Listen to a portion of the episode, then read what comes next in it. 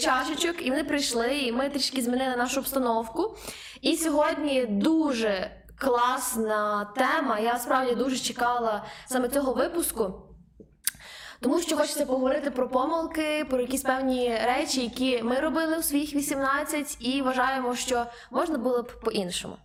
Так. І загалом, в принципі, я коли гуглив молодь, виявилося, що молодь – це від чотирнадцяти до тридцяти п'яти років. Тобто це дуже широке поняття. Ми хотіли чітко сказати, найбільші помилки – молоді.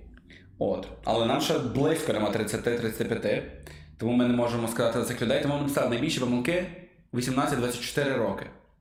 Відповідно, ми зараз досі робимо деякі з цих помилок.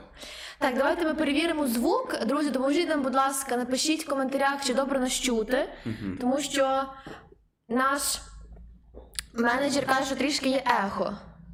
Я думаю, що варто все-таки...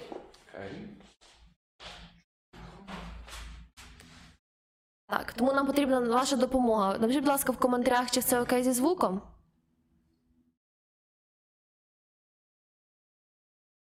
І будемо продовжувати. Добре, що у нас є чашечки, можна зробити паузу тепер. Вона не буде виглядати так, ніби ми не знаємо, що робити. Ми просто п'ємо водичку.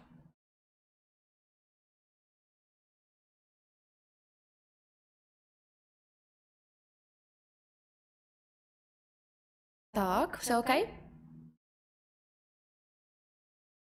Є трішки ще ехо, чи вже можемо...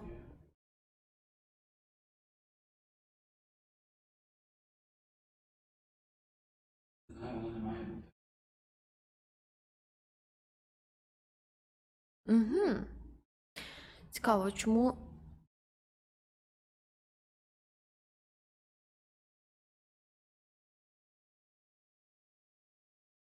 Ближче до мікрофону. Так, друзі, трішки технічні моменти. Та як цей запис буде вже назавжди, потрібно все гарно налаштувати.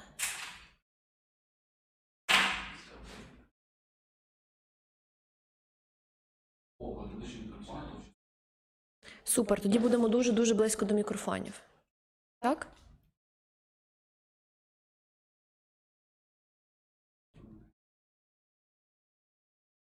Окей, тоді тихіше говоримо і ближче до мікрофонів.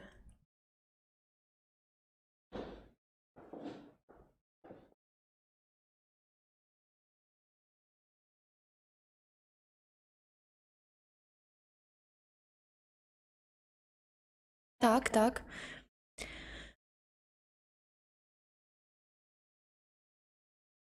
Поп'ємо ще водички. Так хотіла цієї теми, ми з Андрієм так готувалися, так зазвичай буває. Але нічого, зараз ми розкажемо про все, що підготували для вас сьогодні. А ви нам допоможіть, напишіть, як взагалі нас чути от зараз мене. Дуже важливо, щоб не було ехо.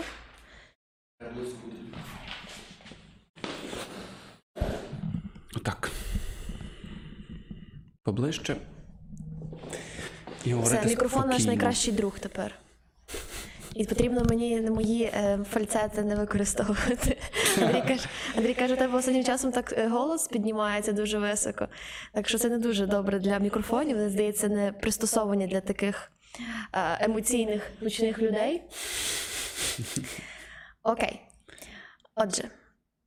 Друзі, вітаємо... О, друзі, вітаємо вас на Стефурак Шоу. Сьогодні ми говоримо Оля і Андрій Стефурак. І сьогодні ми поговоримо про помилки, які ми робимо у вісімнадцять двадцять чотири. І ще раз, чому вісімнадцять двадцять чотири? Чому саме цей вік ми обрали? Тому що мені двадцять чотири, Оль двадцять три. Нам ще ніколи не було більше. Плюс все-таки найбільші, мені здається, помилки ми робили і всі роблять у вісімнадцять приблизно до двадцяти, отак. Угу. Так. І коли ми вчора е, спілкувалися на цю тему, справді, скільки моментів якось е, вийшли на поверхню і почав думати, ну е, окей, е, якось про помилки не дуже хочеться думати, а вони є, і в принципі ти, ти вже їх приймаєш і розумієш, що можна було по-іншому, але це твій досвід, ти його цінуєш. Але зазвичай оцей досвід, він має великий потенціал допомогти іншим, можливо, якось переоцінити своє життя саме в цей період. Я взагалі вважаю, що у своїх вісімнадцять це, звичайно, не та помилка, про яку хочу поговорити, але слухати побільше людей, на яких я рівняюся. От. Я, тому що дуже я така була самостійна, індивідуалістична, не знаю, чи таке слово взагалі використовується, індивідуалістична, ти розумієш, про що я. От так. Мені дуже хотілося слухати думку оточуючих, навіть людей, якими там я захоплювала, завжди в мене була на все своя думка, і тому дуже багато таких речей, яких можна було і уникнути. От. Mm. Індивідуаліст. Ну так, це як американці, в принципі, такі е, люди, від яких дуже важливо не, не мати спільноту, наприклад, або не бути з іншими весь час, так? Так як сімейні люди, наприклад, є сімейні, є, припустимо, більш індивідуалісти, або є компанійські, є більш такі uh-huh. індивідуалісти. Або егоїсти, чи егоцентристи, це вже прямо крайні, це радикальні е, поняття. Це, знаєш, до речі, друзі, найцікавіше те, що ми не знаємо про ті, тобто ми не знаємо про помилки одне одного і про те, що ми сьогодні будемо розповідати. Тобто у нас була така домовленість, що ми собі кожен про це подумаємо і вже на шоу поділимося. Тому ну, так. мені також, як, як і вам, цікаво, про які саме помилки буде говорити Андрій. Мені От. Цікаво про твоє найбільше. Окей, тому що ми завжди про перемоги, там, так круто, що ми вийшли, це, ми одружилися, це наша перемога, ми останніх, напевно, чотири, чотири ефіри про це говорили. Сьогодні все-таки прийшов час уже і про якісь певні помилки поспілкуватися. Окей, я хочу, щоб ми розпочали з тебе, а завершили мною. Добре.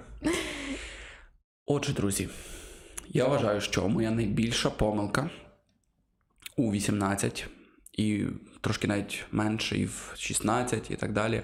Ти що, носив маючки такі? Це навпаки була перемога. Я кажу, Андрій, тому що я привертав увагу, так. Я справді думала, що першу помилку Андрій скаже, це не сильно звертати увагу на свій стиль і виходити mm-hmm. в таких маючках, таких дуже, а, які говорять: привіт, я Андрій Стефурак, я подорожую по всьому світу, я одягаюся як дитя природи. Ну так, в тебе був такий більше, як це сказати правильно? Офіційний, строгий офіційний, але спеціальний, такий офіційний, як тигриця, офіційний, яка офіційна викладачка, яка шукає партнера. Ну, у мене було просто дуже багато шкіряного одягу. Тоді в той час шкіра була дуже популярна. Такі спіднички короткі, потім фото в блузі, так трошечки тут розщіплено до гудзики, і так, але приховано. Андрій мені каже, будь ласка, Оль, поверни мені ту Олю шестирічну, таку дерзку, з таким стилем. Я кажу, Андрій, ну то ж стиль, це ж річ, яка проходить, потім повернеться. Я таке взагалі майже ніколи не кажу. Мені здається, раз в півроку. Тому що ти все одно на стиль. А ти ніколи не кажеш, поверни того Андрія. Може, тільки не попрощалася. Добре. Отже, моя номер один помилка в тінейджерські роки. Все, що тінейджер, це все, що до двадцяти, так? Тому що, наприклад, тринадцять, чотирнадцять, п'ятнадцять, це все тін. Звук гарний, так? Ні? Добре. Ми говоримо нижче. Угу. І так, ам, найбільші помилки в тінейджерські роки, мені здається, це було те, що я взагалі а, не цінував свій час. Ну, не те, що взагалі, але великою мірою uh-huh. я не цінував свій час. Тобто, це означає, що ам, я не вкладав час в те, щоб розвивати щось важливе на майбутнє. Та? Наприклад, якусь класну професію, чи там, не знаю, вчити англійську хоча б. Там, я, мені взагалі було пофіг на англійську там, до дев'ятнадцяти років. Mm-hmm. Тобто це, це, як на мене, величезна проблема, тому що люди, які е, до вісімнадцяти знають англійську, їм набагато легше в цьому житті, тому що вони можуть потім е, вже зразу шукати роботу якусь кращу, та? Вже там, на першому курсі універу шукати роботу якусь кращу, а не якусь таку собі. Та? От.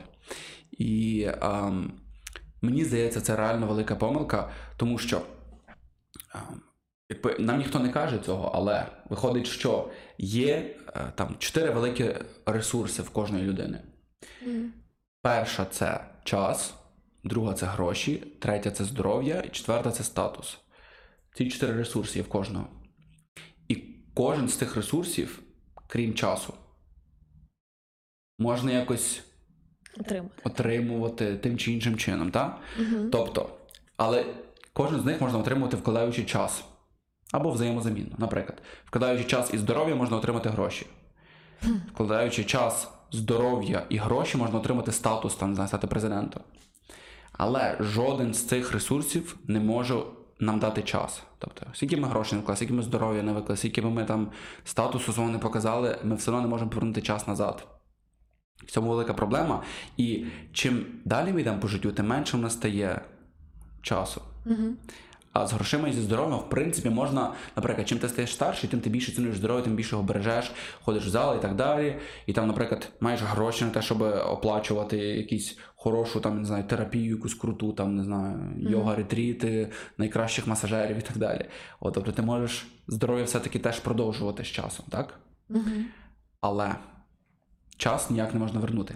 І це велика проблема, особливо молодих людей, які думають, що блін, типу там в паті треба, коли, поки я молодий, треба бухати, поки я молодий, треба тусити, поки я молодий, треба відриватися. І так дехто і там до тридцяти тридцяти п'яти років живе, а це потім правда. Виходить, ти витратив свій найпродуктивніший, найенергійніший час. Його вже нема. Гроші не заробились, статус не заробився, здоров'я втратилось. І все. А ще гірше, коли там, не знаю, коли вже, ну, дійсно, ну, люди дуже старші, і, і вони не, ну, там, дуже старші, мені шістдесят-сімдесят років. І вони, в принципі, ходять і працюють тільки для того, щоб вижити, щоб мати гроші. Не для того, щоб там отримувати якісь активність, якесь задоволення мати, мати сенс в житті, а для mm-hmm. того, щоб просто себе прогодувати. Тому mm-hmm. що вони вчасно не подбали про те, щоб напрацювати статус, гроші, і зі здоров'я самі подбати, що може бути багато витрат на здоров'я також, в принципі. Тобто, мені здається, це найбільша проблема, яка мене також зачепила, не в великій прям супермірі, тому що я теж не був такий, що я на паті весь час ходжу і бухаю, я, в мене це було дуже малий відрізок часу. Але англійську я так і не засвоїв до дев'ятнадцяти років, як на мене, бо могло б бути набагато краще, якби я це зробив. Це дуже так цікаво, тому що я, наприклад, розумію, що Ам... це річ, яку я зробила правильно, просто а, навіть не, ну, не знаючи цього в той момент.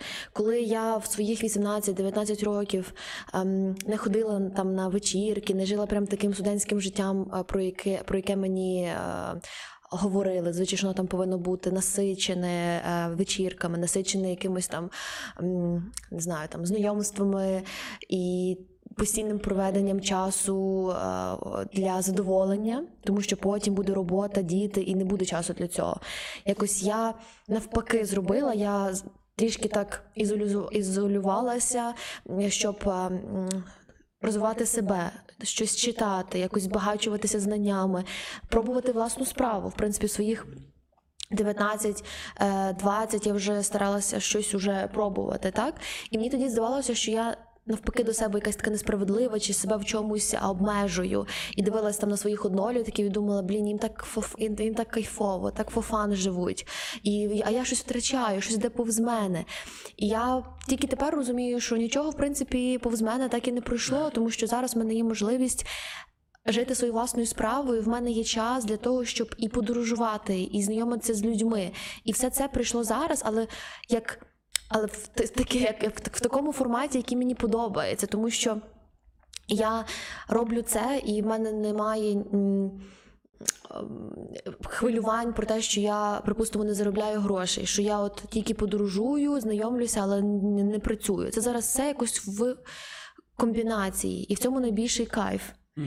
А дивлюсь, наприклад, на деяких однолітків і бачу, що вони у своє студентське життя там прокайфували, а потім так і, так і все виявило, так і все і, і відбулося. Робота, яка забирає весь час вільний, е, зараз вже тільки канікули, тільки якісь відпустки для того, щоб десь поїхати. І така більш якась о, е, залежність, так? Mm. Тобто ти в свій юний вік трошки залежний від обставин, ти сам себе обмежуєш для того, щоб напрацювати капітал, як ти говориш, але потім він тобі віддається, як яка заліковка на тебе працює. Потім у тебе з'являється більше свободи і можливостей. І якраз той час, коли вони тобі необхідні, тому що в тебе вже менше енергії, з віком ми її втрачаємо трішки, так? І от я дивлюся на нашого друга, друга Роберта з Америки, якому в шістдесят, так, виповнилось. Угу. І він все своє, весь свій юний вік, молодість, напрацьовував цей капітал, займався саморозвитком, освітою, здобув класну професію. І я бачу, зараз він така якась щаслива, зреалізована і гармонійна людина, в якої є час на друзів, на сім'ю, на спілкування, на здоров'я, на подорожі.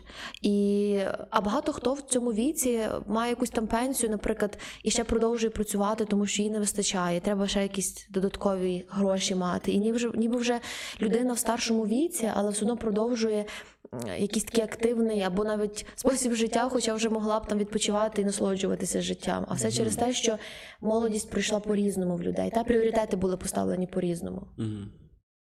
Добре. Оце. Це такий якби коментар на, на твій. Тепер і... розкажи про своє.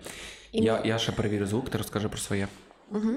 І от е, моя перша така помилка дуже схожа до, як не те, що вона схожа до Андрії, вона випливає дуже логічно з Андрієвої помилки. Е, Андрій говорив про те, що ми неправильно якось час інвестовуємо, так, там е, розпилюємося на різні якісь наші бажання чи задоволення. Окей.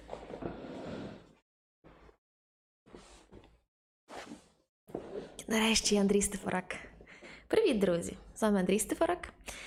І розказую про свою помилку, чи це буду про Андрію розказувати. Все окей? От. Отже, моя, моя помилка стосується великою, великим чином здоров'я.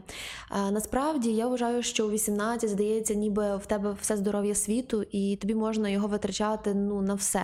Не мати когось режиму дня, сну, їсти все, що, все, що хочеться, все, що на руки потрапляє. Сильно не хвилюватися про те, як ти, яка в тебе постава, як ти читаєш, при якому світлі. Тобто, всі органи працюють класно, якщо там пощастило, так, і ти думаєш, що так буде завжди.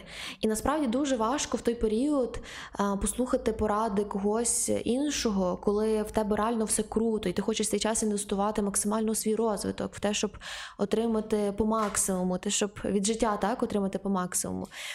І потім вже там в двадцять три - двадцять чотири, ну, це, це, це знову ж таки від нашої генетики, кому як пощастило, комусь швидше якось здоров'я починає підкачувати, в когось це пізніше проявляється. Але оці такі недопрацювання, вони все одно вилазять потім. І я це дуже чітко на собі побачила, що а, в період свого студентства, коли справді все ніби добре, ти взагалі не слухаєш батьків, які кажуть, купи там світло нормальне, щоб читати, тому що очі і зір будуть падати. Думаєш, який зір буде падати? Типу, ви про що? У мене там сто відсотків зір, все буде супер. Потім більше спи, тому що це все твоя, твої, твої, твій організм, не відновлюються певні... Тобто, не відновлюється загальна, загальне функціонування організму, і ти думаєш, та ні, там потім посплю, досплю. От. І через деякий час воно все якось вивалюється, і потім воно тобі не то, що приносить дискомфорт, а взагалі буває заважає жити. І ти деякий час просто випадаєш з життя, щоб налагодити якісь певні функції в організмі. Отак в мене з зором, так в мене з певними... речима в організмі, які як наслідок якогось стресу, недосипань. От. І потім ти вже починаєш думати, чи вартує, чи не вартує, чи вартувало там ті недоспані ночі. От.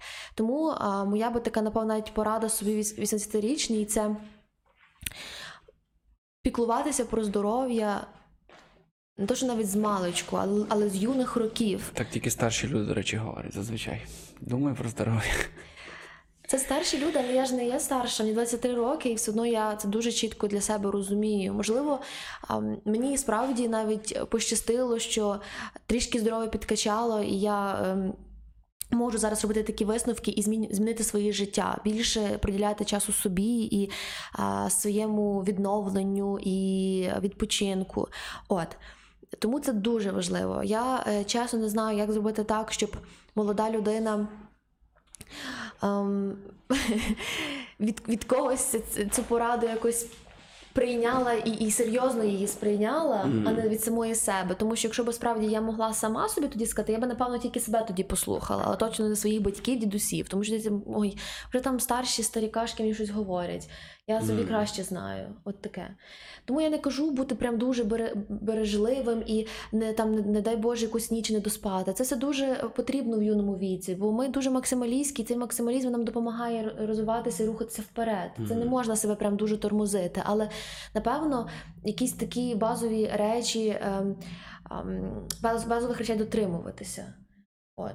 І знаєш, вчора читала Петерсона дванадцять правил життя, і він говорить про те, що ем, дисципліна а, від батьків – це дуже важлива річ. Багато зараз батьків молодих думають, що дисциплінувати дітей – це вже щось дуже а, застаріле, і воно не завжди правильно. Тому що в нас дисципліна асоціюється з якимось, не знаю, насильством, типу там вдарити дитину чи покричати. Але він каже, що якщо ви не будете дисциплінувати, не говорити дітям про такі правила, наприклад, лягай спати завчасно, вставай вранці, коли, щоб в тебе енергія була, та йди, наприклад, там, знає, зроби зарядку.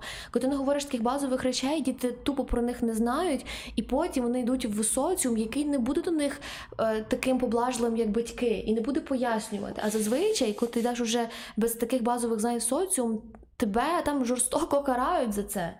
І він каже, що батьки, які цього не говорять, це не є через, через те, що вони люблять, а навпаки, через те, що вони, може, не дуже люблять, і, може, їм все одно, і вони тримаються осторонь.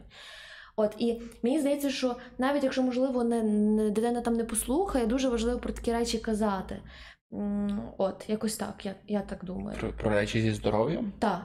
А як це впливає на соціум? Я думаю, більше впливає, типу, не кричи в людних місцях, там не цей, не, не будь егоїстом, якось отакі речі більше впливають. Маю на увазі, наприклад, що тобі не говорять про те, що батьки, що класно вставати вранці, тому що в тебе якась є, якийсь режим створюється. Типу, mm-hmm. ти не знаєш про важливість режиму у своєму житті, щоб він в тебе був, навіть, щоб, щоб в тебе ранок починався щось, що наповнює тебе енергію. Потім ти йдеш на якусь роботу, і ти розумієш, що ти, тебе немає цього режиму. Ти там, там не знаю, просипає, проспав все, mm-hmm. або yeah. якийсь сонний, або ще щось. А потім тебе каже твій бос, каже, що ти не можеш себе нормально забрати до рук. Mm-hmm. Ти думаєш, а як, чого, чого так важко? А от, а якщо тебе батьки цього вчили, наприклад, ти якось природньо, тобі легше до всього пристосуватися. Mm-hmm. В тебе якісь є базові штуки, базові принципи вбудовані. Я ну, це так. маю на увазі. Всі встають, в принципі, в школу, а потім після того, як школа закінчується, вже не дуже хочу вставати mm-hmm. рано. Окей. Okay. Я розповіла про свій перший. Давай про здоров'я. Так. Чи ти хочеш теж щось додам про здоров'я? Давай. Um, Мені здається, що ніхто і так не буде слухати порад про здоров'я, поки люди молоді. Реально. Я, я вважаю, що поки людина сама собі щось не заробить, не зробить, вона реально не буде слухати. Тому що, блін, це те саме, що казати там мільярдеру, типу, думай про гроші, вони колись закінчаться. Не, не купують, не йди в Starbucks за п'ять доларів, купи за два долари, краще зроби дома за двадцять центів каву. От. Тобто в людини, ну, зазвичай з молодості там потенціал величезний. Там, він, можна купа бір, можна спати по три години, можна, можна в сімнадцять-вісімнадцять років взагалі, там, не знаю, ну, енергія дуже велика, та? Рівень енергії дуже високий. І ем, от реально, блін, мені здається, що єдина людина, яка може когось по здоров'ю якби змінити, це ти сам з майбутнього. Якщо ти повернешся, винайдь машину часу, ти повернешся з майбутнього, там в п'ятдесят-шістдесят років і скажеш, блін, ну нащо ти це робиш? Не роби, будь ласка, тобі потім так буде погано, ти потім будеш просто ненавидіти, от теж те, як ти там ходиш, як тебе все болить, там чи ще щось таке, там. Тобто єдиний спосіб, мені здається, це, це щоб могти якось проєктувати себе. Можливо, винайдуть якісь, якусь штуку, яка допоможе тобі проєктувати свій стан здоров'я з твоїми поточними показниками і там показниками за минулий рік і так далі, оце все. Або ти з майбутнього просто прийдеш і собі це скажеш. Бо реально, мені здається, що ну, я не знаю ні одної людини, яка би слухала порад про здоров'я абсолютно. А от якщо людині сказати, припустимо, там не, а, ну тобто, тому що молодим людям зазвичай що цікаво, якось довести довести, що, що ти щось можеш, там, досягнути чогось в кар'єрі, просунутися, диплометри отримати, зробити ще щось, зробити ще щось, так. І якщо людині, наприклад, сказати, там, от цей, це, це, я знаю тільки один єдиний приклад стосовно куріння, наприклад, якщо сказати людині, там, не кури, тому що це погано для легень, казати як підлітку, ну і що йому з того? Ну, ну погано для легень, ну, для мене ж такі легені, що в них можна хоч десять сигарет одразу курити, і мені буде ок. Mm-hmm. Але якщо сказати, типу, не кури, тому що курять бомжі і мудаки. Не кури, тому що будеш там лузером, невдахою. Сказати підлітку, він буде, блін, я не лузер, я не вдаха, я хочу бути як чемпіон, як там, як Кличко, я не буду курити, отак. Але це з куріння, а з іншим, як сказати, типу, носи шапку. Там, носи шапку, бо Кличко носить шапку, чи там, окей, якийсь інший переклад. Носи шапку, бо твій герой там носить шапку, той, кого ти так любиш, там, Ілон Маск носить шапку, носи шапку. От, тобто треба отакими прикладами, мені здається, можна. Але якщо говорити про здоров'я через здоров'я молодим людям, то, то, блін, не знаю, я навіть зараз досі там якісь штуки ніби чую. От я голову просудив, і я вже завжди в шапці ходжу. От я так добре знаю, що коли тебе три дні так голова болить, ніби її цілодобово двома кувалдами по черзі б'ють, отак, одна, друга, одна, друга, я тепер завжди ношу шапку. І то, що мені тато казав, мені було завжди пофіг. Сину, йдінь шапку, шапку ти забув, мамо, шапку забув, не забув? Да, да, все нормально, пішов без шапки. Так, можливо, це більш ідеалістична якась така модель, так? Ідеалістична. А... В плані, коли ти себе, коли ти слухав старших без свого власного досвіду, більш ідеалістична ну, модель. Старше, напевно, слухаєш тільки через якісь речі, які тебе можуть вбити. Ти мене сунь пальця в розетку. Ти... Ніхто не хоче вмерти, навіть, навіть підліток. За мене у бабусі була така фішка, вона завжди якісь, якась там починалася хвороба, могла бути така базова, там температура або просто щось ага. таке. Вона завжди казала, так, треба лікуватися, бо вмреш. І в неї, і в неї завжди таке було, серйозно? Навіть базовіша, та, базовіша така, там, не знаю, просто горло болить, і, або там, не знаю, в неї завжди було таке, що це серйозно, бо ти можеш вмерти. І, і, і я не знаю, мені це завжди було так дивно, чого вона працювала просто фельдшером швидкої допомоги, і, напевно, для неї часто були такі mm-hmm. випадки, коли ніби людина хворіє на щось дуже базове, і так. потім вам померла, типу, і думають, ці так, як? Ніби це ж ніяка там не, не, не складна хвороба, ну, не страшна хвороба, типу онко чи щось таке, але людина ніби вчора все окей, тільки голова заболіла, а на ранок уже все, там крововилив. І думаєш, як так сталося? Тому вона завжди дуже ставилася серйозно. І я потім вже почала це розуміти. Чатку мені здалося дуже смішним. От, ну чого так казати зразу вмреш? Мені здалося, що моя бабуля має а. дуже песимістична така, що в неї песимістичні погляди на життя. От. Але чесно, що, що, до чого я це веду? Що це якось діяло. Тобто mm-hmm. вона так казала, якби ніби, ніби сміш... тобі смішно, не смішно, але ти все одно десь підсвідомості сприймаєш це як щось серйозне. І ти думаєш, ну ні, серйозно, а раптом це, раптом я помру чогось. Людині справді вона працює над тим, над, над, над, над проблемами здоров'я тоді, коли, можливо, вона розуміє, що це може призвести до смерті, тому що всі ми боїмося кінця життя, так? От, оце, до речі, правда. Правда? Це, mm-hmm. це завжди працює. Якщо, наприклад, ти куриш і тобі кажуть, ти вмреш від раку легень, якщо ти не кинеш. Багато хто кине. Mm-hmm. От, але якщо тобі кажуть, там, це можливе, там, на всіх пачках пише, там, куріння вбиває, а імпотенція, судини вибухають, там, дупа відвалиться, і всі такі, окей, ну добре, закурю одну. Так, тобто це якісь певні хвороби, ти думаєш, та, та, та пройдемо, пройдемо і це, але вже як щось таке більш стосується смерті, то все, це вже дуже серйозно. От. Ну, тому, може, в школі було б класно, якби казали, там, не вивчиш фізику, мреш. І в мене, до речі, була вчителька фізики, яка казала, що якщо я не вивчу, не вивчу тебе про електричний струм, то, типу, то я в житті, цей, я в житті піду там неправильним шляхом, і це приведе мене до дуже якихось е- до поганих наслідків, одним словом. І вона так прямо до цього серйозно ставилася, що я чесно вчила про те електричний струм, не знаю, як це працює, але вона, вона цьому надавала дуже велику вагу. Mm. Що от фізика, то тому що ті пригодиці, ти візьмеш і там, не знаєш, такі електричні струми, тебе током вб'є і вмреш, і все. Вона вміла мотивувати, вона розуміла різні чинники мотивації. Це круто. А знаєш, що я ще подумав? Якщо, якщо б мені казав тато, там, не, одягай шапку, бо вмреш, я би точно одягав її. Реально. Якщо він казав, одягай шапку, простудиш голову, застудиш мозок і вмреш. Точно. Я такий, бля, точно, я ж можу реально, це ж правда. І ти так думаєш, блін. Тому що справді в такому віці, там сімнадцять-вісімнадцять років, коли тебе там кажуть, всі сили світу є, ти не сприймаєш серйозно якісь хвороби. Ти думаєш, там і організм пройде, там трошки вип'ю якісь ліки і все. Але коли ти думаєш про можливість закінчення свого життя, ти думаєш, як я нічого не встиг, і тебе це так, так ну, тобі та. близько здається, ти мотивуєшся дуже сильно це не робити. Ну, та, але тут краще не переборщити, бо я пам'ятаю, ну, мені, звісно, мені звісно. Тато казав Андрій. цей раз а, не ходити погуляти там сильно пізно, або м, не гуляй десь там, де не, немає людей, тому що тебе можуть злапати, засунути в машину і потім на органи продати. О, це, до речі, так завжди страшно було.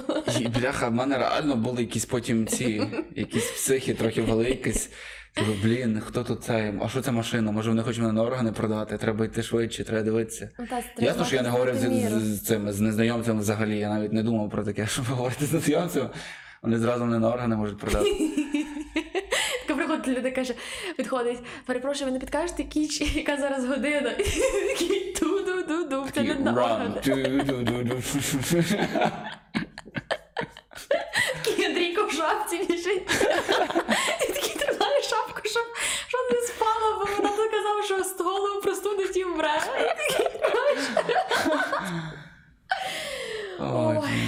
Добре. Ми, в принципі, про дві речі поговорили, так? Тоді твоя наступна. Добре. Отже, друзі, ам, наступна велика помилка, як на мене, у вісімнадцять двадцять чотири.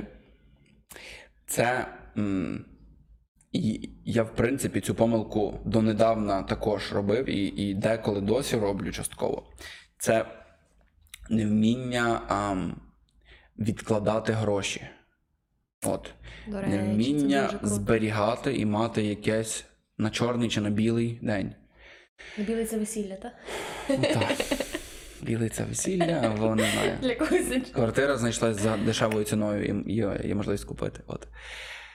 Отже, мені здається, що ем, це така штука, яка, яку треба, щоб тобі прививали прямо з самого дитинства і казали, там, відкладай копілочки. Всі, всі ж коли збирали копілки, та? збирай, збирай на телефон. Це, в принципі, прикольно, та? Це непогана річ.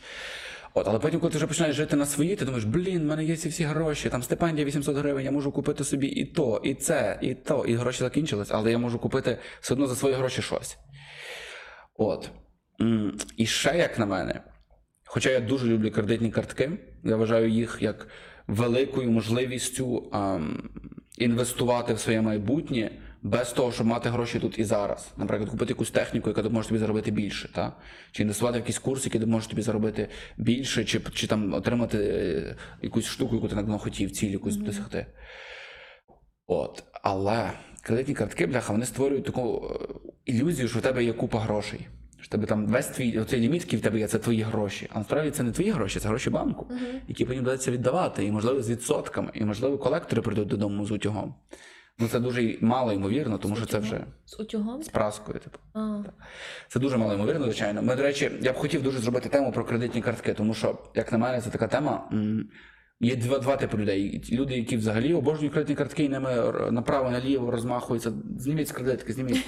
А є люди, які взагалі, боже, не дай Бог, від, від кредитів, щоб колектор не цей, а потім кредит будеш закривати іншим кредитом, а той кредит ще іншим кредитом, і потім все, хату заберуть. Можливо, це більше така, як, знаєш, як фінансова грамотність свого роду, вміння, вміння... Ну, зберігати гроші, взагалі тема от зберігання грошей. Зберігання, так, може навіть не тільки зберігання, а все-таки, напевно, найбільша помилка. Поводження з грішми. Так, так, так, та. Якби взагалі поводження з грішми. Мені здається, що багато хто, і я в тому числі, там вісімнадцять років боїться грошей. Думаєш, типу там, о, а як робити, а що з ними робити, а там зберігати, не зберігати, що якщо, а що якщо хтось вкраде, а я там назберігав, а хтось вкраде, і мої всі мої гроші зникнуть. Блін, а що якщо я там, наприклад, назбирав або заробив трошки більше, і хтось дізнається, що я заробляю більше? Що буде там?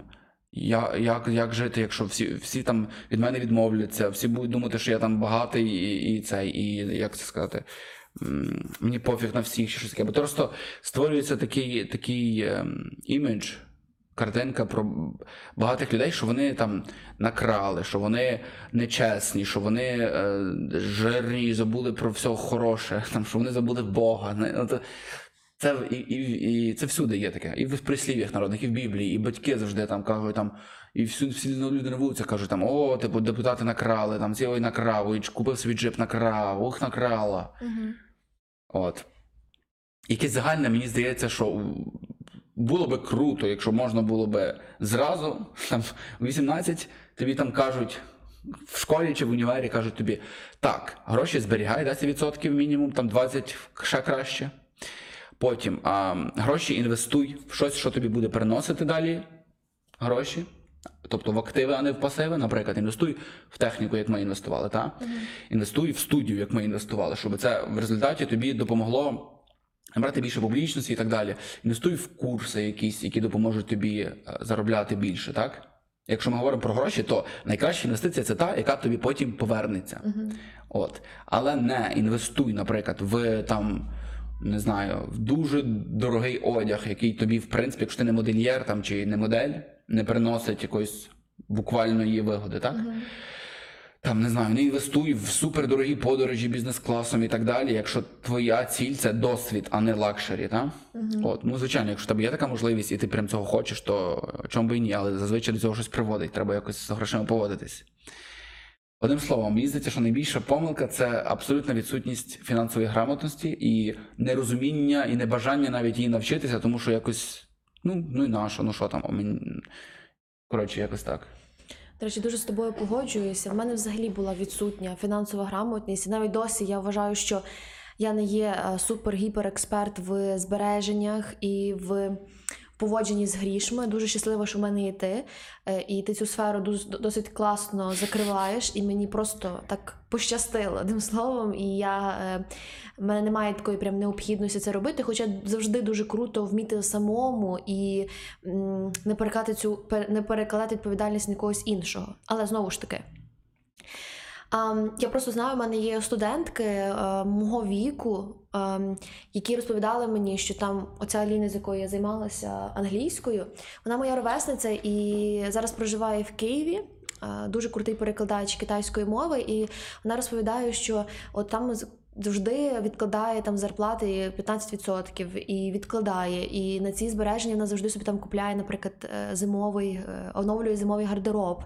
І в неї нема такого, що е, приходиться щось чекати зарплати, щоб її е, потім витратити повністю, тому що в неї завжди є оці гроші там на одяг, гроші на якийсь healthcare, да, і так ось дуже чітко. І я розумію, що людина відчуває себе в безпеці свого роду, так? Тому що в неї немає залежності, щоб там просити потім батьків чи в хлопця. Вона розраховує на себе, в неї це розвинута грамотність. І це дуже, дуже, в принципі, надихає. Такі, до таких людей, на таких людей рівняєшся. От. І мені здається, що в моєму юному, а, в моїх вісімнадцять я почала там дев'ятнадцять вести Інстаграм. Я пам'ятаю, що я працювала викладачем, заробляла чотири п'ять максимум тисяч гривень в місяць, і всі такі зайві, типу, дуже гроші не бувають зайвими, але якщо там щось залишалося після оплати комунальних і а, якихось певних м, їжі, я завжди витрачала, завжди там купляла щось, або завжди ем, навіть інвестувала це в розвиток Інстаграму. І це ніби круто, тому що це інвестиція, але пам'ятаю, що я також не, не думала про якісь чорні дні. Завжди от є там тисячу зайвих гривень, я, я вкладу їх в, в якийсь гів, і, ну, там, в якусь рекламу. І це круто, тому що це інвестиція в актив.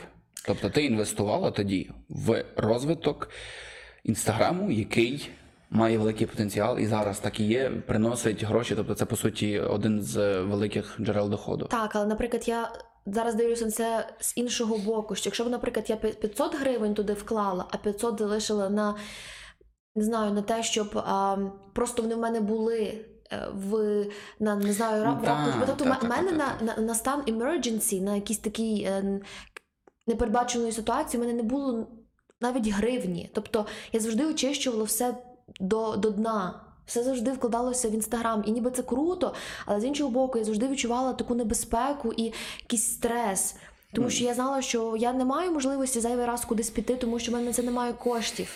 І зазвичай в такі стани себе не варто вводити тільки заради, заради того, що ти хочеш там швидше вистрілити. Mm-hmm. Тому що ти, ну, ти справді даєш туди багато свого здоров'я, нервів і всього. Тобто я вважаю, що можна раціональніше поводитися з грішми, якщо в тебе є знання в цій сфері. якась є свого роду підкованість. Хтось тебе навчив, або ти поцікавився, або ти mm-hmm. пройшов якийсь мінімальний курс, послухав якісь лекції. Але цього не хотілося робити, тому що здавалося, що е, цей, треба інтуїтивно йти, ніби інтуїтивно йдеш, але... Мені здається, що те, що стосується сфери саме фінансів, це не те, що сфера харчування. Ти можеш інтуїтивно харчуватися і досить ок себе почувати. Ти відчуваєш свій організм. І ніхто mm-hmm. не може відчути твій організм так, як ти його відчуваєш.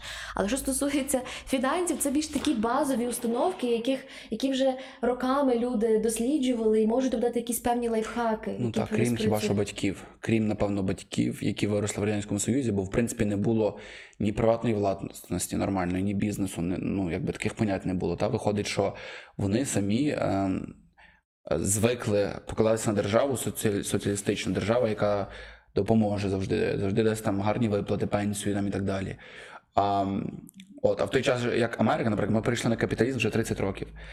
В Америці це вже дуже давно, капіталізм вже там більше, не знаю, скільки, двісті років, скільки, триста років. Mm-hmm. От.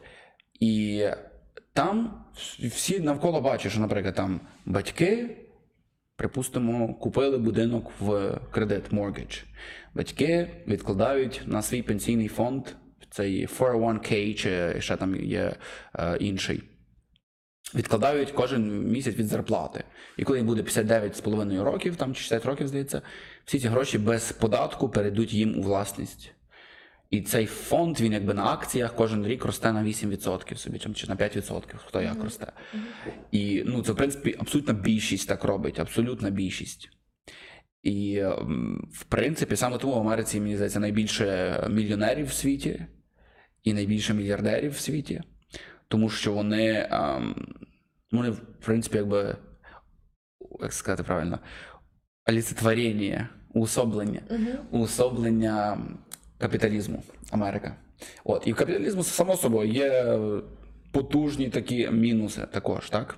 Але поки що це система, яка працює найкраще, яка довела, що вона працює, наприклад, якщо прийняти соціалізм, там що Північна Корея соціалізм, Радянський Союз соціалізм, що там ще, Венесуела, в якій там діти вмирають, тому що світла нема в цьому, в лікарнях. Ну, це не дуже приклад. В'єтнам, що це за приклад взагалі комуністичних країн. Китай – це капіталізм. Одним словом, капіталізм працює, і мені здається, що нам треба, як не знаю, виховувати в собі і, і в дітях, старатися виховувати більше такі мислення, як інвестувати в активи, зберігати гроші, думати про свою пенсію, а не покладатися на державу. Тому що держава там дасть там дві тисячі пенсій, або взагалі буде не давати там, та. Ну, одним словом, якби на державу покладатися такого вже немає і не буде.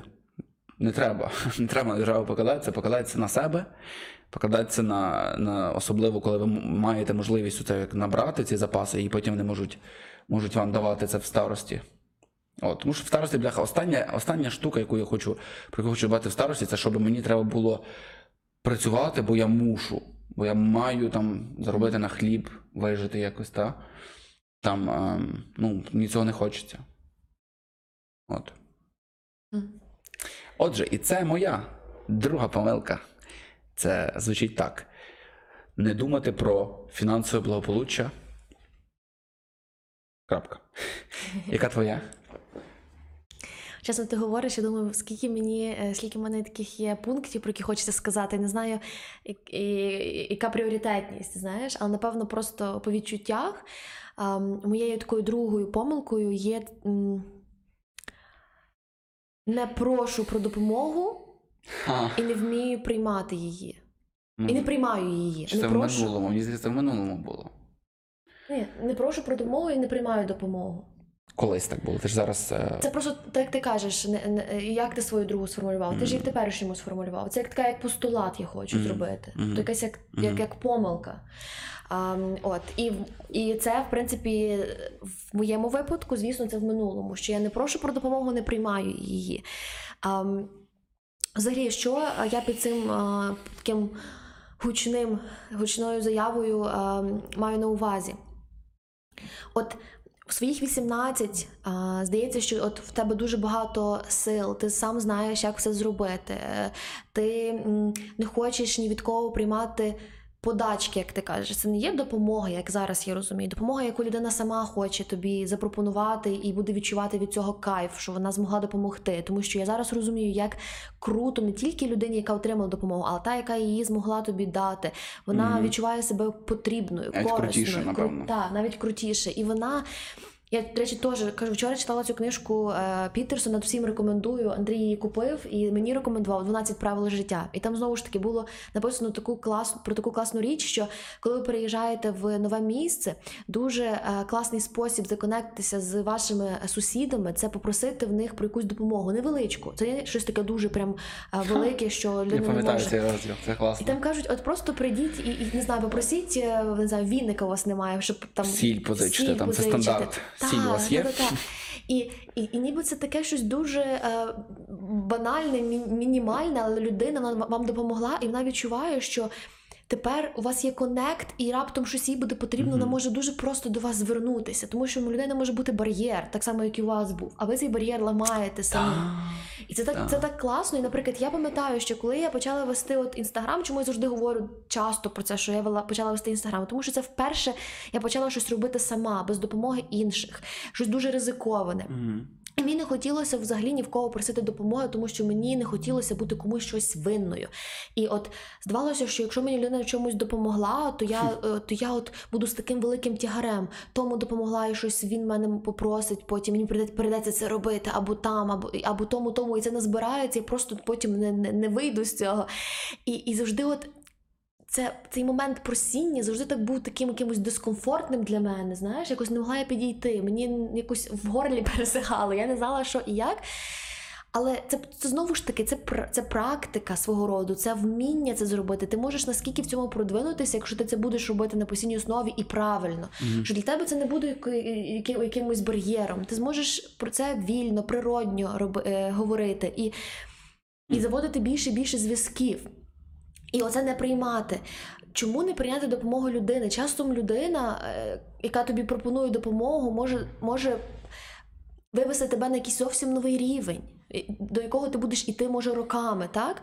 А людина може тебе швидше туди, як то, довести. І мій тато, це дуже соціальна така людина, постійно говорив про те, що дуже круто мати конект з людьми, мати зв'язки, мати можливість прийняти цю допомогу, скористатися нею, не бути дуже гордим, а скористатися, і потім ти зможеш так, так, так само допомогти іншій людині. Тому що зазвичай все дуже віддається. Тобі допомогли, і ти будеш цінувати це, і при кожній можливості старатися також стати для, для людини цим, цією рукою допомоги стати. Угу. І я чомусь зрозуміла, що насправді це не просто такі слова, що Одному, один ти йдеш дуже швидко, але разом з кимось ти йдеш дов... надовго, так? Тобто ти, якщо приймаєш цю допомогу, ти е, заводиш зв'язки, тоді ця твоя дорога, вона буде, по-перше, кайфовіша, а по-друге, вона буде якась надовше, надовший час. Ти не так сильно перегориш, ти завжди будеш мати людей, з якими ти можеш розділити. І, і це така свого роду як обмін. Е, знову ж таки, мені здається, що ще одна фішка в щасливому житті – це коли є можливість приймати і віддавати, коли є цей mm. обмін.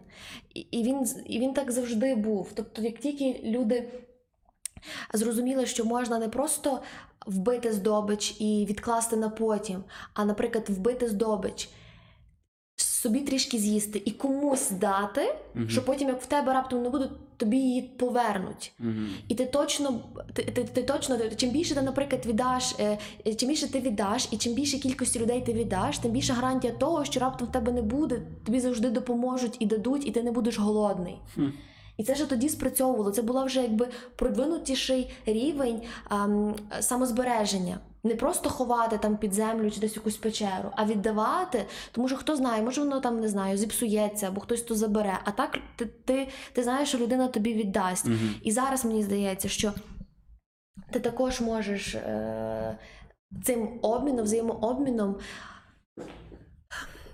якось, напевно, наситити своє життя. І це, і це кайф. І цього справді потрібно вчитися і спробувати, тому що оцей бар'єр, він в нашій голові. В мене він був роками, от справді. Я вже тепер якось більш якось себе відчуваю комфортно під час того, коли я прошу про допомогу, чи навіть не відмовляю, коли в мене вона є. І навіть Андрій знає, батьки зараз часто мені стараються допомогти в плані, наприклад, здоров'я, або в допомогти щось по, по дому. І е, я кажу: Андрій, це так круто, там, наприклад, тато класний в цьому, давай е, погодимося на цю допомогу. Тому що він справді хоче її зробити, хоче, хоче бути корисним, для нього це в кайф. І потім ти розумієш, що і ти в виграші, і людина в виграші, і це відчуття таке кайфове, і ти розумієш, справді в цьому житті не все треба робити самому, і не треба бути дуже таким... А, ну, ти можеш потім гордитися собою день-два, а коли ти з людиною законектився, це на роки. Так, це точно. Ну, це така класна тема взагалі, до речі, про соціальність. І також, мені здається, ми можемо про це окремо поговорити. Мені здається, що зараз з соцмережами якби люди трошки втрачають, я в тому числі дуже сильно, втрачаю зв'язок з іншими людьми. Через те, що ти зазвичай там, ну, не сильно їй дзвониш, не сильно їй зустрічаєшся, тому що є соцмережі, можна щось написати, деколи лайкнути, глянути. От. Ну, коротше, це окрема тема. Собою я на всі сто згоден тут. Стосовно важливості Супер. Вміння просити про допомогу, тому що це непросто. Але в той же час мені, наприклад, кайфово. Коли мене хтось попросить, я допоможу. Я потім розумію, типу, круто. Там, я був корисний людині. І мені потім, коли, якщо мені щось буде потрібно, припустимо, від цієї людини, мені не буде вже незручності також такої, там, блін, типу, я з ним вже не говорив два роки, mm-hmm. там, припустимо. Mm-hmm. Ну так, але я тоді його виручив, значить, можливо, він досі це пам'ятає, і він мені тут теж допоможе. І це дуже круто, це реально круто. Це те саме, що гроші відкладати, це розумно сказано. Супер, і це була моя друга. Супер. У мене є третя, яка дуже пов'язана з нашим першим випуском шоу, яке, яке називається «Це змінило наше життя», який дуже рекомендуємо глянути, якщо ви досі його не дивилися чи слухали. Дуже рекомендуємо. Справді класно вийшло. Ніколи не буває так, як перший раз. Отже, найбільша штука – це коли ми в юному віці, тільки вилетіли з батьківського гніздечка, слухаємо батьків багато, так? Або слухаємо наших друзів шкільних багато, а не слухаємо якихось людей, припустимо, на яких ми би дійсно хотіли бути схожими. Там, припустимо, там, не знаю, директора своєї компанії, що він робить, як він все це робить там, так? От, і мені здається, це велика помилка саме людей в юному віці в основному. Тому що зазвичай, чим старше ти стаєш, ти тим більше розумієш там, ну та, типу, але це я там слухав, слухав, а це все ніфіга не працює. Там краще взагалі нікого не буду слухати. Наприклад, а так, так. Я вважаю, що нікого взагалі слухати це неможливо, тому що ми живемо в суспільстві, та ви сто відсотків, навіть якщо ви напряму не вам не кажуть, там роби так, ти такий добре роблю. Ви все одно чуєте різні думки людей і потім підсвідомо робите, моделюєте поведінку інших, тому що вже в принципі все було винайдено. Угу. Більшість основних базових речей ще дві тисячі років тому там Сенека писав і Арістотель там писали в древній античній Греції. Писали про ті самі відносини між людьми, ті самі проблеми в людстві і так далі. Та? Тобто нічого нового сильно нема. Відповідно, мені здається, що я особисто цим грішив досить добряче, коли я ем, прислухався сильно до своїх батьків е, у своїй кар'єрі. Мені хотілося дуже залишити універ ще на третьому курсі. На, на початку третього курсу навіть, так? І я розумів, що я навіть їм про це сказати не можу. Настільки це я розумів, якби, настільки був великий вплив. Потім, коли я сказав, то мене дуже сильно відмовляли, казали, там взагалі ні в якому разі це не роби, та, цей, ти ж мав бути там магістром і там аспірантом, ще там чимось. Потім вже сказали, хоч бакалавром, будь ласка, і так далі. І я розумів, що це свого роду, якби моє... Оце відчуття, я, я там я винен, я, я повинен це зробити, бо це для батьків, там, та? Батьки мене виховували, там, я, я їм винен диплом принести. Та? Я вважаю, що це повний bullshit, оця штука. Зазвичай все-таки це стосується не друзів, а все-таки батьків, тому що з батьками особливий зв'язок, з батьками зв'язок дуже сильний, і який, якого ніколи більше не може бути ні з ким іншим. Так?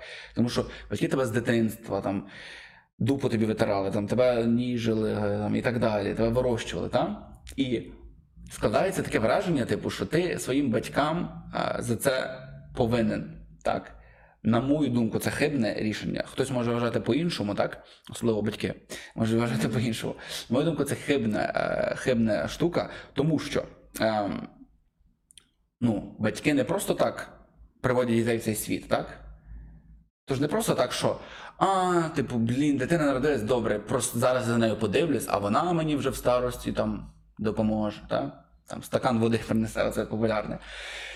Зазвичай ем, батьки дуже люблять мати дітей, там, ой, дитинка, боже, яка вона класна, яка вона гарна, яка вона там, як вона на мене схожа, як вона виростає потихеньку, як вона вчиться, які в неї звички, як в мене. Ой, як мені приємно за нею дивитися, вона мене потребує, вона потребує моєї допомоги. Це про те, що ми говорили про uh-huh, uh-huh. послугу комусь і послугу назад, так? Тобто виходить, що ем, так чи інакше ми все одно віддаємо послугу батькам, е, яку вони нам давали, так?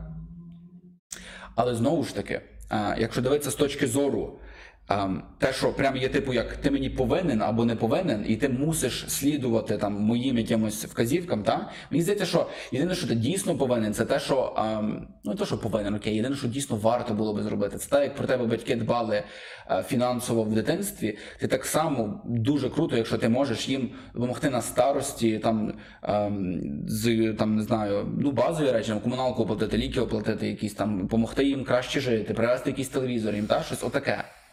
От.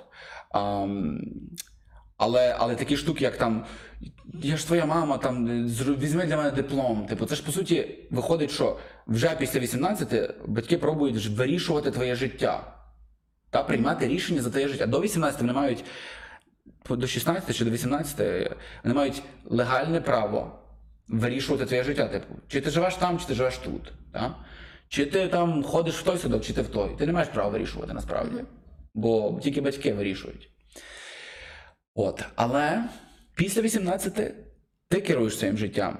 І взагалі дуже не, не круто, коли, наприклад, батьки тобі навирішували, сказали, йди в той універ, женися з тою людиною, роби то. І ти потім, пум, нещасний. І кажеш, ух, це все батьки винні. І ніфіга вони не винні. Винен ти, тому що ти слухав своїх батьків, а ти не мав би слухати в всьому своїх батьків, так? Але виходить отака гіркота, типа, батьки винні. І щось в цьому є. Тому що, якщо б батьки розуміли, що ти доросла людина, і що ти вже сам відповідаєш своє життя, і що ти маєш право е, жити, як ти хочеш, та, то цього б всього не було.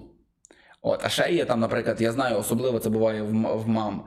Є мами, які там за своїм сином дивляться до тридцяти і до, і до тридцяти п'яти, там, дивляться, з ким йому жити, з ким йому не жити. Кажуть, ця невеста гарна, ця невеста погана, навіть не думай, там, в мамочки буде приступ серця, та? А так би опікують синочка, а потім синочок, в принципі, виростає таким дуже несамостійним, вже в тридцять-тридцять п'ять років він, він ще досі синочок там сильно, він досі там, не знаю, боїться дуже сильно маму образити, боїться там взяти нову роботу подалі від дому, тому що він так часто не буде маму бачити і так далі. І в результаті там, ну не знаю, ні, ні в відносинах не складається, ні з кар'єрою сильно не складається, бо для того, щоб з кар'єрою склалося, треба, бляха, ризикувати, треба приймати такі рішення, які часто можуть не сподобатись мамі, та? Угу, угу. Відповідно, ну це не здорово, як на мене, якщо після вісімнадцяти років між мамою і дитиною є дуже такий сильний конект і, і дуже сильний е, там, роби тільки так і не інакше. Угу.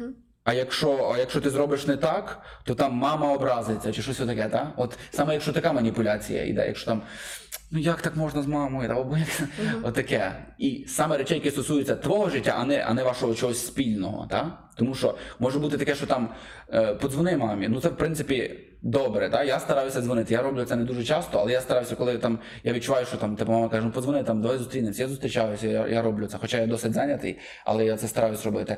Але якщо, припустимо, там каже мама, там, отримай диплом для мами. Мама, привіт. Отримай диплом для мами, це ж для мами, це, це твоя мама. Я, я ж тебе родила, я тебе під серцем носила. Як на мене, це маніпуляція і це не дуже правильно. От.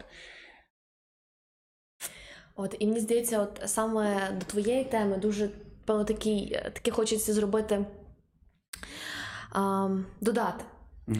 Що... Що подивись коментарі, ми ж будемо скоро відповідати. Так, додати те, що... Ем... Насправді, це не тільки от е, слухання там батьків і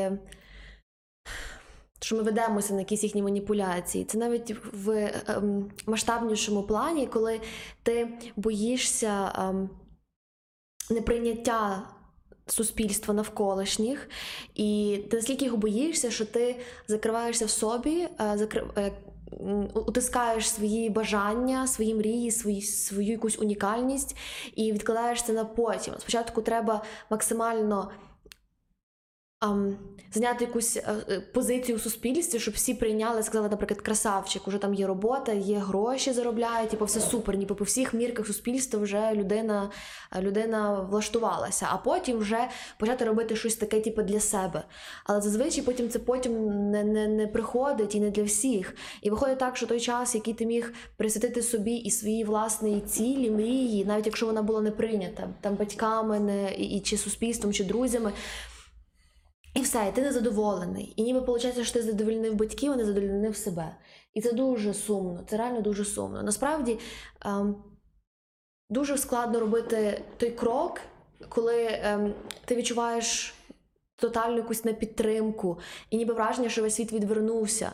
Але чомусь потім все одно люди через деякий час приймають і навпаки починають навіть поважати тебе за твій вчинок. І для mm-hmm. них це стає нормою. І так, ну, так, і так, так здається, і наші батьки були. І так здається кумедно, ти думаєш, чому там три роки тому, коли тільки починав, ти чув там в свій бік такі коментарі, типу, це щось дуже не, не, нестабільне, неперспективне, щось дуже неприйняте. А ти, ти будеш ти взагалі на цьому гроші заробляти? А нормальна робота. Так, нормально. І ти виходить в той час, не послухав і був для люд... для батьків, для своїх друзів якимось диваком і якимось не, не, ну, не, не, неприйнятим, так? А через три роки всі ці люди вже до тебе звертаються і, і, і кажуть, о, там молодець, класно себе зреалізував, і починають тебе асоціювати з цією людиною новою, з тим образом, яким ти для, який ти для себе створив. Я чомусь думаю, що, що всі ваші навколишні батьки завжди вас приймуть, тому що ви творите свій власний образ, ви творите себе. І, і, і, і яким би ви там не здавалися на початку, потім для всіх це стане просто нормою. І вийде так, що ви залишили вірність собі і ще в кінцевому результаті виграші лишилися. Так. От. А, а, а, а в іншому випадку, через два-три роки ви ніби усіх задовільнили, самі нещасні, і навколо вас і будуть нещасливі. Тому що mm-hmm. не може нещаслива людина зробити щасливим навколишніх. А чому тоді потім люди до вас знову, знову повертаються і підтримують, тому що ви випромінюєте дуже класну, класну емоцію, позитив, гармонію, щастя, ви кайфуєте від того, що ви робите, і люди на це ведуться, люди на це, люди хочуть бути біля таких людей, і в цьому вся фішка. От, це, напевно, такий був більш додаток, і я думаю, що я вже буду завершувати своїм третім, так? Давай. Хочу, щоб ти ще раз свій другий повторив, третій точніше повторив. Отже, я вважаю, що одна з найбільших помилок молоді вісімнадцять тридцять чотири це, ну і так, коли тридцять тридцять п'ять, це е, слухання занадто багато, в першу чергу своїх батьків, в другу чергу своїх е, там, родичів, друзів, дитинства, та? Угу.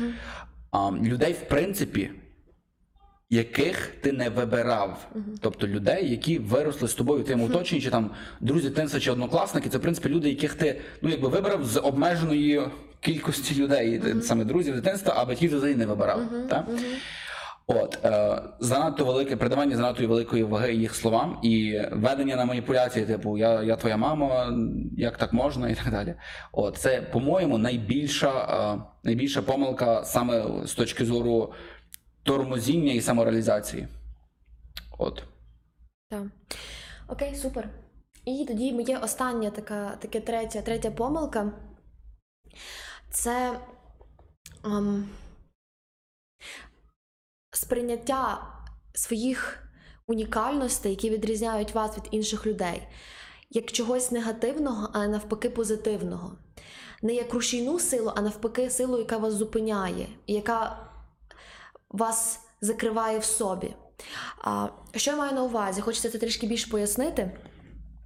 вісімнадцять, там сімнадцять років зазвичай ми е, дуже комплексуємо. А чому так? Тому що ми вже можемо себе м, порівняти з кимось іншим, оцінити там себе якогось іншого, подумати, так, щось я зависока, І там в мене всі, ну, моє, мої компанії, там, не знаю, метр шістдесят п'ять, я там аж метр вісімдесят, щось от мій ріст, і це комплекс. Всіх ніби ок шкіра, а в мене там постійні висипання, я мушу, я завжди виглядаю якось некрасиво. Стосовно якихось певних навіть фізичних обмеженостей, також таке буває в людей, і це не є, ну так, тобто це таке є, і це зазвичай та фішка, через яку починаємо комплексувати, закриватися і не говорити, не, не, там, не знаю, уникати максимально, так? І це дуже сильно впливає на наше життя. І мені часто, от візьму свій власний приклад, я своїх вісімнадцять, там дев'ятнадцять, двадцять і, і зараз до цього часу, в принципі, я борюся з проблемою висипань на шкірі. Це в мене вже більше там шість-сім років, і я розумію, що а, зараз в мене там прийняття цього, а раніше це було суцільний комплекс, щось таке, що робить мене іншою, що мені не подобається. І я завжди старалася цю тему якби уникати і м- навіть я думала про те, що це насправді моя сильна сторона. А в чому сильна? В першу чергу, що завжди мені казав мій тато, що наші е, якісь певні речі, е, випробування, наприклад, шкіри, це випробування. Чому? Тому що ти працюєш над собою, ти працюєш над своїм харчуванням, ти працюєш над доглядом, ти працюєш над якоюсь, щоб навести ту красу. Це робить, це випробування робить тебе сильнішим. І ти маєш безцінний досвід, яким ти потім можеш поділитися. Наприклад, чи у твоїх дітей щось таке буде, чи у твоїх друзів. Ти в цьому будеш підкований. Ти зможеш бути завжди людиною, з якою можна порадитися. Тому що чим більше в тебе якихось певних ем, випробувань на, ну, в твоїй юності, в молодості, тим більше досвіду потім на майбутнє. І це навпаки сильна сторона. Mm. От, і я зараз розумію, що в той момент був зовсім інший погляд на цю ситуацію. В мене був такий варіант. Тобто я вибрала варіант, що це комплекс, що це постійні страждання, що це постійне неприйняття. Але в мене був, була можливість того, щоб навпаки це перетворити в свою силу, в рушійну таку штуку, якою можна ділитися, про яку можна розповідати, з якою можна пов'язати своє життя, якою можна, навпаки, на яку можна, ну, не знаю, поставити якісь там ті ставки, так? Тому що це теж робить тебе іншою. Те, що також є в інших людей і може вас законектити. І так з будь-чим. От мені чомусь здається, що ам, такі речі, які насправді нас відрізняють, вони мають великий потенціал ам, бути тими рушійними силами, які стануть цілями, а потім ще і е, якоюсь сферою нашого життя, е, справою нашої, нашого життя, чимось таким, що буде давати можливість ділитися і залишати якийсь слід, і, і взагалі бути дуже цьому потужним. Тому що тільки через біль можна створити щось дуже класне, можна як то, нести в життя щось дуже класне. От е, mm. я чомусь так це думаю. От, і я розумію, що це так само, як з здоров'ям. Ти скажеш, ну це дуже складно в такий, в такий період ем, не закриватися, не комплексувати, а змінювати просто свій погляд на цю ситуацію і сприймати це як сильною стороною. Там ти дуже високий, піти в модельний, стати, наприклад, найкрутішою моделлю в Україні, а потім і в світі. Е, щось так, не так, наприклад, з обличчям, е, створити, не знаю, на, на, на цьому свій блог, чи піти навпаки вивчати це питання, стати там найкрутішим дерматологом, косметологом. І розуміти, що ти професіонал дуже крутий в тій сфері, яку ти сам перейшов, в якій в тебе було максимально болю. Наприклад, англійська мова. Я відчуваю, що в цьому я себе зреалізувала, тому що мені завжди здавалося, що от, то що не так, мені не подобається те, як, так, як там викладаю, так мені хочеться трошки щось змінити, так мене там викладач трошки там, в університеті принижувала, мою самооцінку понизила, я дуже багато психологічних таких травм заробила через викладання в англійській, і я розуміла, що це мене болить, і я можу максимально в цьому класно проявити себе, а не навпаки закриватися, от. Mm-hmm. І чомусь мені здається, що коли ми вибираємо якусь справу свого життя, то часто можна звернутися до того, через що ви пройшли, в чому у вас найкращий досвід, в чому ваша якась біль, в чому ваша, здавалося би, раніше негативна річ, а вона може бути навпаки дуже крутою, позитивною. От. Сто відсотків. Це точно працює. І Я хотів би зараз відповісти на запитання, які Давай. Тут є в нас. Так. О, тут було про Радянський Союз. Мені дуже, взагалі, я... Мені цікаво говорити про Радянський Союз. Я ненавиджу Радянський Союз, хоча в ньому не жив. Але за його наслідки. Так. Молодість тих, кому зараз шістдесят, прийшла в ес ес ес ер. А це зовсім інший світ був. Не можна порівнювати цих людей з людьми того ж віку, наприклад, в США. В Радянському Союзі просто не було вибору. От. Вибір завжди є, друзі. Я, я не можу тут погодитись, на жаль. Чи на щастя. Я, я просто дивіться, в Радянському Союзі були ж люди різні, були люди там е, робочий клас, були люди в колгоспі працювали, та?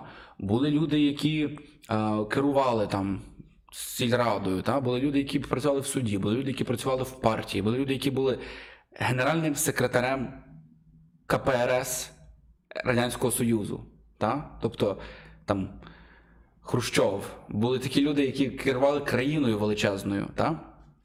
Тобто була все одно можливість якось, він ж не народився в тому кріслі, так? Була можливість якось мати більше від життя, отримати більше від життя. Якщо тут ми саме говоримо про гроші і статус, тому що я так розумію, що вибору не було. Вибір про здоров'я завжди у всіх є, так? З меншого цього інвестувати свій час в що, так? Так само. Можна було завжди, було ж купа книжок, навіть якщо інтернету не було, купа книжок, можна було вивчити якісь дуже круті речі нові, там, не знаю, вивчити психологію по книжках і змогти правильно влаштувати свою позицію в суспільстві, типу стати там, наприклад, якимось, якимось керівником, який би отримував більше, отримував би більше грошей, більше статусу і так далі, та? Тобто, я не вірю в такі штуки, що не було вибору, я точно знаю, що не було можливості займатися підприємницькою діяльністю нормальною, це факт. Але те, що не було вибору там в кар'єрі чи щось таке, та ніфіга, всіх завжди був і буде вибір. Я сподіваюся, що буде. От, а, так що ось це моя відповідь. Що тут щось? Замкнути коло, щось про кредити. Це все гарно, але зарплата п'ять тисяч важко відкласти. Всі, це дуже відносно. Це також дуже відносно, справді. Я, я, я навіть не знаю, як на мене, то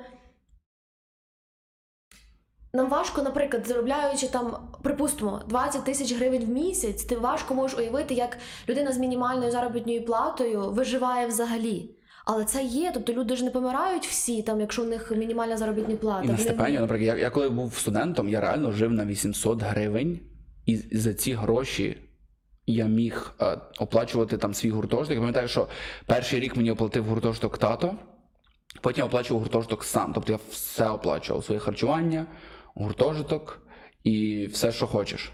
Е, я там ще за літо заробив, якісь листівки розносив, а потім вже почав фрілансити потихеньку. Я там заробив сорок доларів якихось, щось таке. Але все одно були такі місяці, за які я повністю жив на сто відсотків сам на вісімсот гривень, і це тоді вже було тридцять доларів. Тобто вже курс впав, був двадцять сім за гривню.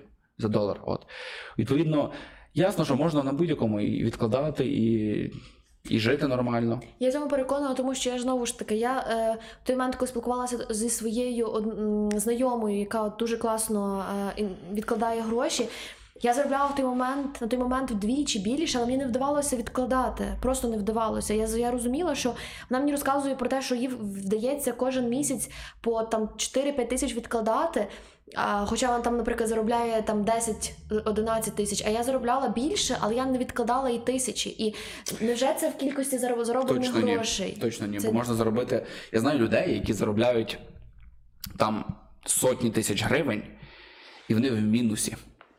Вони в мінусах в кредитних картках. Тому що з, ну, це звичка просто відкладати. Ти завжди мені, до речі, казав, що е, фішка не в тому, скільки ти заробив, а скільки тобі вдалося е, зберегти. Отримати, тримати так, на руках. Так, тримати на руках. Тобто ти можеш зробити мільйон, але витратити його. Яка тоді, який тоді сенс від твого мільйону? Зовсім? Ну так, exactly. Саме так. Коротше, добре, друзі. Якщо маєте ще якісь запитання, ми з радістю вам, з величезним задоволенням відповімо. Про кредити було б цікаво, написала Тетяна. Я думаю, ми поговоримо про кредити і кредитні картки. Так. Кредити і банки, наприклад. Так, угу. так. О, я думаю, що ти від, банки. відлучишся, бо буду тим е, devil Чому advocate. Відлучишся? Ти будеш якраз людиною, яка ам, буде звати ну, тобі дуже ти, багато по суті, питань. Ти, по суті, дійсно є типовим користувачем банків і кредитних карток. Тому що я більш не типовий, бо я стараюся максимум не хвижити весь кешбек, який тільки можна. Я заробляю на банках, а не втрачаю гроші. Угу. Угу. От. Окей, я не проти. Буду Андрію валити питаннями. Так, а, каже Наталя, Андрію, ти мислиш з позиції вільної людини у вільній країні, і це класно, але в СССР все було набагато складніше. Ну, блін, якщо було складніше, то чого? Все одно була ієрархія, і були люди на вершині піраміди, були люди на низу піраміди, були люди, в яких паспортів навіть не було, в колгоспі і не могли нікуди виїхати. Ясно, що ну ясно, що була інша ця інша свідомість людей. А та людина див... теж а... аналізує ситуацію з свого власного крісла, своєї власної позиції. Тобто mm-hmm. людина, яка була на якомусь певному місці тоді в СРСР, вона якраз і аналізує зі свого власної позиції. Наприклад, хтось, хто був, можливо, на якійсь більшій вершині, він би можливо зовсім по-іншому писав. Він писав, що ну там та так було круто, так такий був вибір е- класний, скільки всього можна було добитися. Зараз я напевно би такого не добився. Тож могла б людина так говорити. І ще до речі. Дуже багато політиків і можновладців з СРСР потім перейшли в незалежну Україну і стали політиками, можновладцями і так далі, і олігархами. І чому? Тому що, типу, все було всіх порівняно, та ніфіга, вони і так були, мали е, більше всього, і відповідно вони по-іншому і мислили, бо вони до цього якось дійшли. Вони ж не народилися. Там, наприклад, Ірнат Ахметов, той, що має найбільше в Україні грошей по офіційних списках. Що він не народився в якомусь шахтарському селі, повною біднотою, та ясно, що він нелегально заробив ці гроші. Ясно, що він ці гроші, ну, по суті, він кримінальним шляхом їх отримав, так? Але, ну, якщо брати, наприклад, гарні приклади, та, припустимо, засновники, засновники Нової пошти, люди, які народилися і провели свої юні роки у Радянському Союзі. Вони з нуля повністю збудували величезний, потужний, крутий бізнес. Хоча вони і народилися в ньому, і їх батьки народилися в ньому так далеко в Радянському Союзі. І так само там засновники Монобанку, наприклад, та, виключаючи Дубілета, який мав багатих дійсно батьків, і незважаючи на те, він все одно не брав від них подачки, він все одно працював повністю сам, він, він старався повністю не залежати від цього. Але інші засновники, вони не народилися в таких багатих сім'ях. От, і, і так само їх батьки росли в Радянському Союзі всі. У всіх батьки в нас росли в Радянському Союзі, друзі. Е, і вони передали нам щось. І, в принципі, всіх батьки ж також різні. Наприклад, в когось батьки там заробляють сто тисяч, в когось заробляють чотири тисячі, та? В когось заробляють мільйони. Всі народились в Радянському Союзі. Ну, я не знаю, чесно, мені абсолютно не подобається ця ідея, що нема вибору. Вибору було просто набагато менше, я погоджуюсь. Та? Наприклад, вибору молоко тільки одне. Там, після школи в армію, після армії в універ, або навпаки, універ, армія, інакше вибору не маєш. Далі ти не маєш вибору, тебе кудись шлють на роботу. І це прекрасно, бо в тебе набагато краще працює психіка. Тебе не, не розбещує цей різноманітність вибору, так як зараз є. Менше було, та, менше було деп... таких, як у нас зараз, депресій, нерозуміння, що буде життям, скільки вибору, скільки. Але як свій всім... час інвестувати? Всіх завжди є вибір. Завжди у всіх є вибір. Чи свій час там просрати і, і, і, і там, не знаю, подивитися телек, в Радянському Союзі ж телек був, так як зараз є інтернет і Netflix. Час всі просирали завжди. Чи той час взяти і почитати книжку, знайти зв'язок з якоюсь людиною, допомогти якійсь людині, та щось якось розвинути, якось себе посунути вперед. Завжди є цей вибір. От. Супер. Добре, я думаю, що ми тепер будемо завершувати. Так. Чи зробіть ефір тут, поради про фінанси? Тут, напевно, більше просто зараз будуть вирішування якогось певного спору з людиною. Це не є... Ні, ну це не спор, це ні, в принципі... Ні, якщо продовжувати... Е, це питання вибору. Може ми про, на іншому ефірі про так, це поговоримо так, також. Так. А, але я ще відповім на останнє запитання по цій самій темі. Який вибір в Північній Кореї? Як ти думаєш? Таки, я кажу, що це е, більше обговорення якогось певного питання. Ну, це буде... дуже цікаво.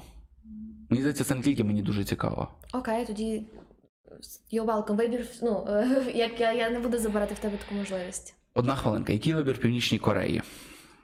Такий самий, як в Радянському Союзі, тільки трошки більш обмежений. Тобто, якщо, знову ж таки, ти хочеш якось розвиватися, ти можеш розвиватися. Він набагато обмежений, але, блін, все одно, ну, завжди всіх є вибір. Ну, це ж... Звідки Ілон Маск? Казав, що він з такого місця? З Південної Африки, з досить такої недорозвиненої країни, хоч най... найрозвиненіша типу, як в Африці, але там...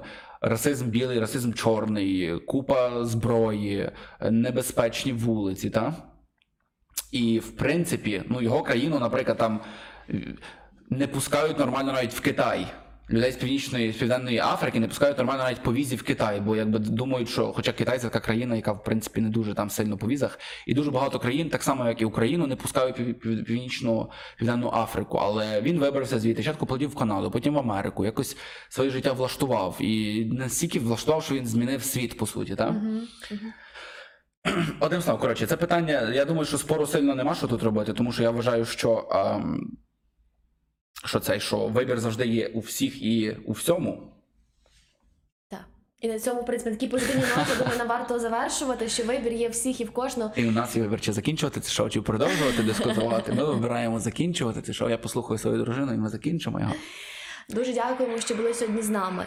Ми старалися максимально зібрати наш власний досвід, наші спостереження і так якось їх сформувати в, в шість, в шість mm. таких уроків, е, якихось помилок, які ми особисто самі е, пережили і деякі навіть ще переживаємо, тому що не до кінця ми самі побороли ті комплекси і ще досі воно нас турбує і, і це, напевно, такий постійний процес, так, який не має е, свого завершення і це круто, тому що завжди буде можливість досконалюватися і рости. Угу. Дякуємо, що були з нами. З вами був Андрій Стефурак. І Оля Стефурак. І Не ми... Стефарук, це дуже важливо. І ми на завершення кажемо, що... Це ми маємо задати запитання.